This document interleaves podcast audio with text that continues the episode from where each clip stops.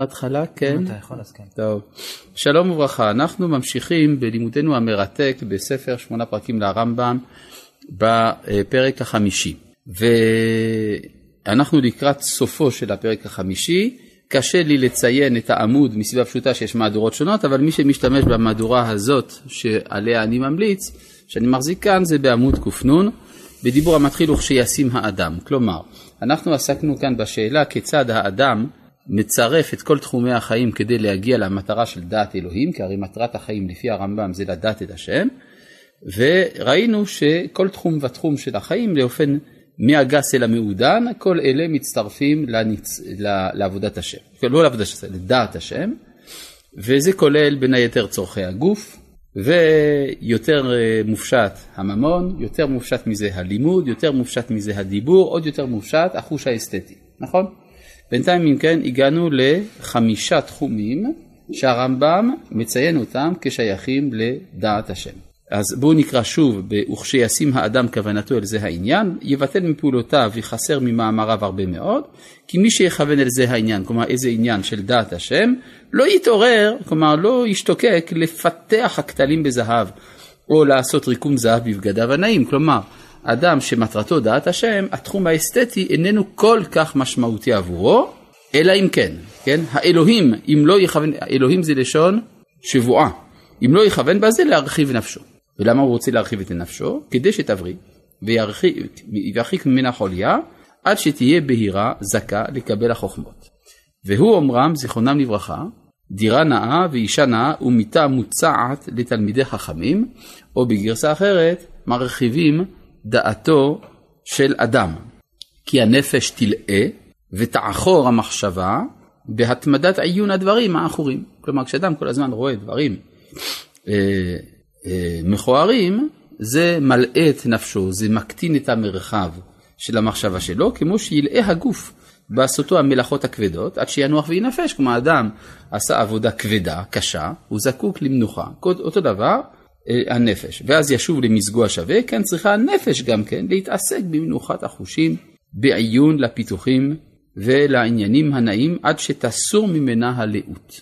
כן? זה על פי המאמר של חז"ל, אישה נאה, דירה נאה, כלים נאים, מרחיבים דעתו של האדם, וכאן הוא מביא עוד מקור, אבל המקור הנוסף שהוא מביא אה, דווקא מדבר על תחום שישי. כמו שאמרו, כי הבו חלשי רבנן מגרסאיהו, הבו אמרי מילתא דבדיחותא. כשהחכמים היו עייפים מלימודם, היו אומרים דברי בדיחות. כן, כלומר, אז יש פה תחום נוסף, לא רק התחום האסתטי, אלא חוש ההומור. אז אם אנחנו הולכים לפי הפרוגרסיה, לפי ההדרגה שהרמב"ם צייר לפנינו, אנחנו מבינים שחוש ההומור נוגע בספרות מאוד גבוהות של ההכרה האנושית, כן? הרבה יותר מאשר צורכי הגוף, הממון, הלימוד, הדיבור, היופי, יש למעלה מזה חוש ההומור. דבר מאוד מעניין. כלומר, חוש ההומור זאת תכונה שמעידה על רגישות, על יכולת לפתוח את, ה, את האופקים. כן, אם אתה יכול לראות את הדברים בצחוק, זה סימן שאתה פתוח, סימן שאתה יכול גם לראות את הדברים אחרת. כן, מכאן החשיבות העצומה של הצחוק. יש אה, דיון בתלמוד במסכת אה, עבודה זרה, האם הקדוש ברוך הוא יש לו חוש הומור או לא. יש דיון כזה. אמר רבי יצחק, כבר בכוונה לקחו את השם הזה, אין לו לקדוש ברוך הוא צחוק בעולמו, אלא באותו יום בלבד. איזה יום מדובר? כאשר הגויים ירצו אה, לקיים מצוות סוכה כדי לזכות למה שזכו ישראל, יש שם סוגיה ארוכה, וזה לא ילך להם מכל מיני סיבות שאנחנו כעת לא נפרט אותן, ואז הקדוש ברוך הוא יושב וצוחק עליהם, שנאמר, יושב בשמיים ישחק, השם ילעג למו. אם כן, יש לקדוש ברוך הוא חוש הומור, אבל לעתיד לבוא בלבד. בינתיים הכל רציני. שואל התלמוד, איך אפשר להגיד דבר כזה? מה, אתה אומר שריבונו של עולם הוא אה, צוחק רק לעתיד? הרי יש לנו ידיעה, מובאת בברייתא, שהקדוש ברוך הוא משחק עם הלוויתן שלוש שעות כל יום, נכון? בשעות אחרי הצהריים. הקדוש ברוך הוא משחק עם הלוויתן, שנאמר, לוויתן זה יצרת לשחק בו. אם כן, שחוק או צחוק יש לפני הקדוש ברוך הוא גם עכשיו. אומר התלמוד, לא, לא, זה יש הבדל. זה לצחוק עם בריותיו, כן? הוא משחק עם הלוויתן. הלוויתן כיף לו, לקדוש ברוך הוא כיף. אבל לצחוק על בריותיו, מה שנקרא, אם כן, הומור שחור, זה רק לעתיד לבוא. זאת אומרת, זו מדרגה עליונה יותר בהומור, וזה יתגלה רק לעתיד. הדבר מאוד מעניין, יש כאן, אם כן, שההומור, הצחוק, זה היכולת לפתוח שערים. כן, יש ביטוי כזה, שחוק וקלות ראש, זה רבי עקיבא אומר, נכון? במסכת אה, אבות. שחוק וקלות ראש מרגילים את האדם לערווה. מה זה ערווה? ערווה זה מה שמסתירים, נכון?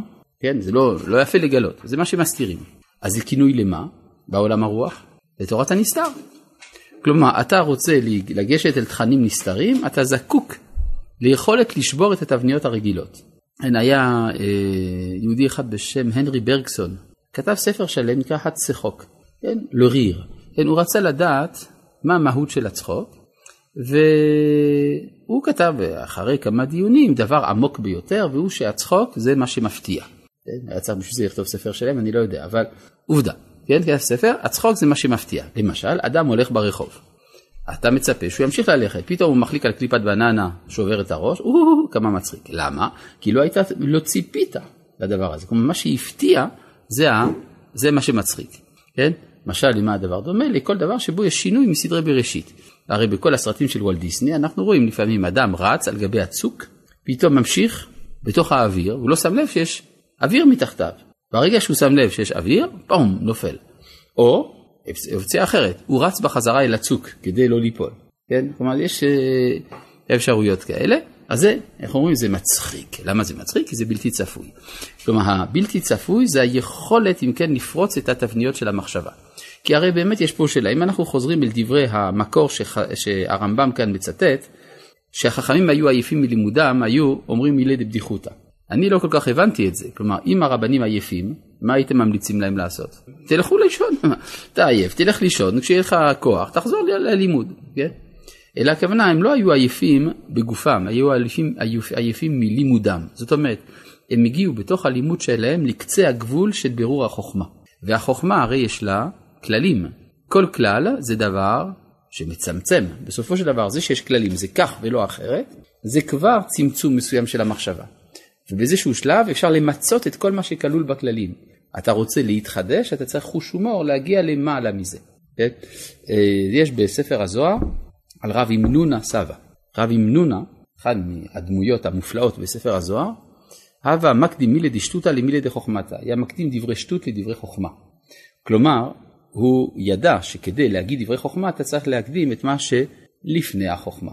יש ב... יש ספר מאוד מעניין, שכתב אותו יהודי גם כן, אבל יהודי דווקא לא כל כך שומר מצוות, אלברט איינשטיין. שמעתם עליו? כן. הספר, אחד מספריו נקרא תורת היחסות. מאוד מעניין, ספר לכאורה בשביל אה, מקצוענים בלבד, נכון? כלומר, רק מי שיש לו ידע מעמיק יוכל להבין את הספר, והתשובה היא שזה לא נכון. זה ספר שכתוב בשפה פשוטה ביותר. זה מדהים לראות איך שספר ששינה את כל ה... התיאוריה הפיזיקלית בעולם בעצם כתוב בשפה, בשפה פשוטה שבפשוטות, רק עם דבר אחד, עם חוש הומור. כלומר, באמת רואים שמה שהיינשטיין משתעשע כאשר הוא זקוק לתת הגדרה פיזיקלית. ורואים שהשעשוע הזה הוא זה שגרם לו לחשוב על הדברים מחדש. למשל, הוא שואל שאלה פשוטה, אתה אומר לי שהבניין הזה הוא בגובה 15 מטר. איך אתה מדדת את זה? כן? על סמך מה אתה אומר שזה 15 מטר? איך החבל שלך היה? האם אתה מתחת אותו? לא מתחת אותו. איך אתה האם אתה בטוח שאתה יודע את האופן שבו האור עובר אל העין שלך, מה המהירות וכדומה, ולפי זה גם השינוי בין הנתון שאתה מודד לבין מה שבמציאות וכדומה. כן? והוא אומר את זה בשפה מאוד אה, משעשעת, לאמור שדווקא זה שהוא רצה לחשוב מחדש על כללי המציאות, זה מה שאפשר לו לבנות תיאוריה חדשה. כן? שום דבר לא מובן מאליו, זה הצחוק. אפשר לומר שזה מה שחכמינו אה, הגיעו אליו, הצחוק הזה. לעומת זה יש משהו מאוד דומה למילתא דבדיחותא, אבל הוא בדיוק ההפך הגמור, קוראים לזה ליצנותא, ליצנות. הלץ זה האויב הגדול אצל הנביאים, כן? כי אם ללצים הוא יליץ ולענבים ייתן חן, כן? אה, ביקש לץ חוכמה ועין ודעת לנבון נקל. יש הרבה ביטויים מאוד קשים נגד הלצים בתנ"ך, במיוחד בספרות החוכמה, מה שנקרא בכתובים. ומה ההבדל, כן, בין הלץ לבין הבדיחותא. כן, הלץ אומר שאין שום דבר חשוב במציאות, אז אין לו תקווה. לעומת זה, המילתא דבדיחותא זה מי שכבר אימץ את כל הערכים שבמציאות והוא רוצה להגיע מעבר לזה. אז לכן יש ערך לבדיחות שלו, למרות שבאופן חיצוני הלץ והמילתא דבדיחותא נראים ממש אותו הדבר. יש בתלמוד במסכת אה, תענית, דף כ"ב אם אני לא טועה, אה, סיפור על אה, רבי ברוקה. זוכרים את רבי ברוקה? אחוה דרב סלה חסידה, האח של רב סלה חסידה. דהבה שכיח קמא אליהו בשוקא דבלפת. כלומר, הוא היה רגיל לפגוש את אליהו הנביא, כלומר, היה לו גילוי אליהו, ברחוב, ברחוב של בלפת, מקום שנקרא בלפת. והוא פוגש את אליהו הנביא ברחוב, ואומר לו, תגיד, יש ברחוב הזה אה, בן העולם הבא, איכא באי שוקא בר עלמא דעתה? שואל רבי ברוקה. עונה לו אליהו, אין. מה זה אין? אז מי כלול באין הזה? גם השואל, נכון? גם רבי ברוקה הוא לא בן העולם הבא. זה מה שאמר לו אליהו. אדם שיש לו גילוי אליהו ואומרים שהוא לא בן העולם הבא. דבר תמוה מאוד. בסוף אליהו אמר לו, אתה יודע, שני אלה שעכשיו נכנסו לרחוב, הם בני העולם הבא. מה כן, באמת? רץ אליהם רבי ברוקה, שואל אותם, במה אתם עוסקים? אומרים לו, אינשי בדיחי ענן, מבדחינן עציבה. אנחנו אנשים מבודחים ומצחיקים את העצובים. זו העבודה שלנו. הולכים מעיר לעיר, מצחיקים את האנשים. מה, מה הכוונה של כל ההגדה המוזרה הזאת? הכוונה היא פשוטה. יש הבדל בין מי שיש לו חלק לעולם הבא, שזה כל ישראל, כל ישראל יש להם חלק לעולם הבא, נכון? משנה מפורשת במסכת סנהדרין, לבין מי שהוא בן העולם הבא. אדם שיש לו חלק לעולם הבא, סימן שהוא בן העולם הזה. מה זה להיות בן של מקום? הכוונה להיות שייך למקום. שואלים אותו, תגיד, איפה אתה מרגיש בבית? הוא אומר, אני מרגיש בבית בעולם הזה. אבל יבוא שלב שיהיה עולם אחר, עולם הבא. מה תעשה שם? או, סידרו לי חלק, יש לי חלק לעולם הבא, אבל אני בן העולם הזה. האזרחות שלי זה אזרחות העולם הזה. זה מה שכתוב לי בתעודת זהות. אבל יש מישהו בן העולם הבא. הוא אזרח של העולם ההוא. מה הוא עושה פה, בעולם הזה? יש לו חלק לעולם הזה. לכן, צריך למצוא את המאפיינים של אותם האנשים שאחיזתם, מרכז ההכרה שלהם נמצא בעולם הבא. מי הם אותם האנשים? אלה שיש להם חוש הומור. כן? כי הם יכולים לראות את הדברים אחרת מהצורה המרובעת, הסגורה של אה, רוב בני העולם הזה. אז זה מה שאומר כאן הרמב"ם, שאם אתה אה, רוצה שהנפש תתרחב ולא תהיה עכורה, אתה זקוק גם לחוש הומור. אם לא, זה לא ילך. מובן? אה, ויחשוב, אומר הרמב"ם, אני קורא כאן בפנים, שעל זה הצד לא יהיו אלה רעות. ולא מעשה הבל. רצוני לומר, כאן הוא חוזר לממד האסתטי, עשיית הפיתוחים והציורים בבניינים ובכלים ובבגדים. כן, הרי אנחנו רואים הקפדה על האסתטיקה בהרבה דברים, גם בענייני קודש וגם בענייני חול. אומר הרמב"ם, כן, זה הכרחי כדי להרחיב את הדעת. בלי זה אתה תחיה בחיים של צמצום התפיסה ולא תגיע לעומק החוכמה ובוודאי לא לדעת אלוהים. אסביר מדוע אם כן בבית המקדש מצאנו כל כך הרבה הקפדה על הממד האסתטי, זהב, שיש וכדומה. עד כאן מובן? אם כן הגענו לשישה תחומים שבהם האדם, אה, שבהם האדם משתמש כדי להגיע לדעת השם. אבל אני הבטחתי לכם בתחילת הפרק שיהיו לנו כמה תחומים? שבעה, נכון? אז חסר אחד. טוב, נגיע עוד מעט, בסדר? ודע. מעניין שלפני שהוא מגיע אל התחום השביעי, הוא אה, עושה כמין סיכום. לכאורה את הסיכום היה צריך לעשות אחרי התחום השביעי. אבל יש כנראה סיבה פדגוגית לדבר, כי התחום השביעי זה מסוכן.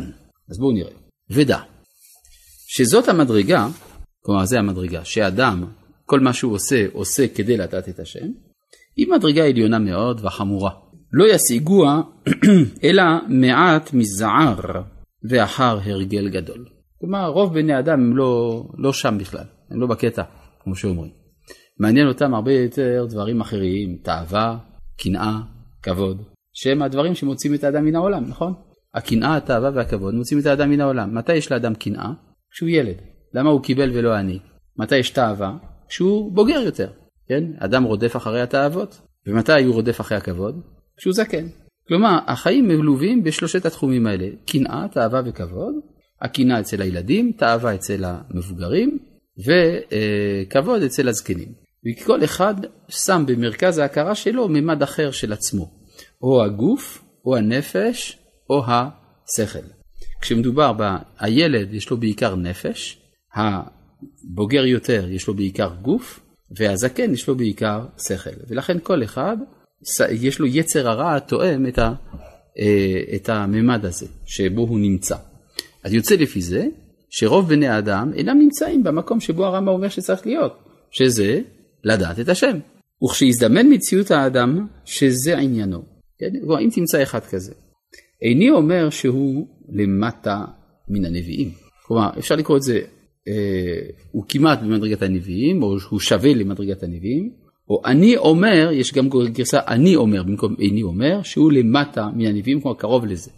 על כל פנים, הנבואה היא ההתעסקות במטרה של דעת אלוהים. זה מה שהנביאים מחפשים כל ימיהם, לדעת את השם.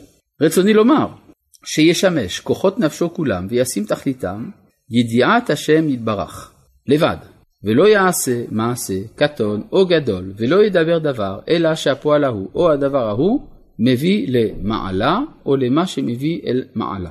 מעלות, כמה מעלות יש? שני סוגים, כן? או מעלות שכליות, או מעלות המידות, כן? לפי מה שלמדנו, או בשכל או במוסר, והוא יחשוב ויסתכל בכל פועל ותנועה, ויראה אם יביא לתכלית ההיא, או לא יביא, ואז יעשהו.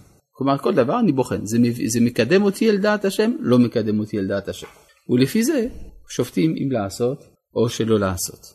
צריך רק לציין שאין הכוונה רק אם זה מביא אותי, אלא גם אם זה מביא אחרים.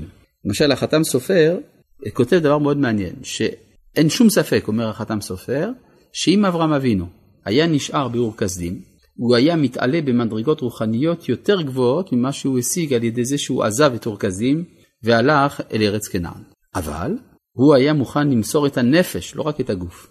למסור משהו ממדרגת ההכרה שלו, מדרגת הנפש שלו, כדי לעשות רצון השם, כדי שרבים ידעו את השם. לא רק הוא, אלא אומה שלמה. וזהו, עכשיו כל הדברים האלה שלמדנו עד עכשיו, זה יפה מאוד, נכון?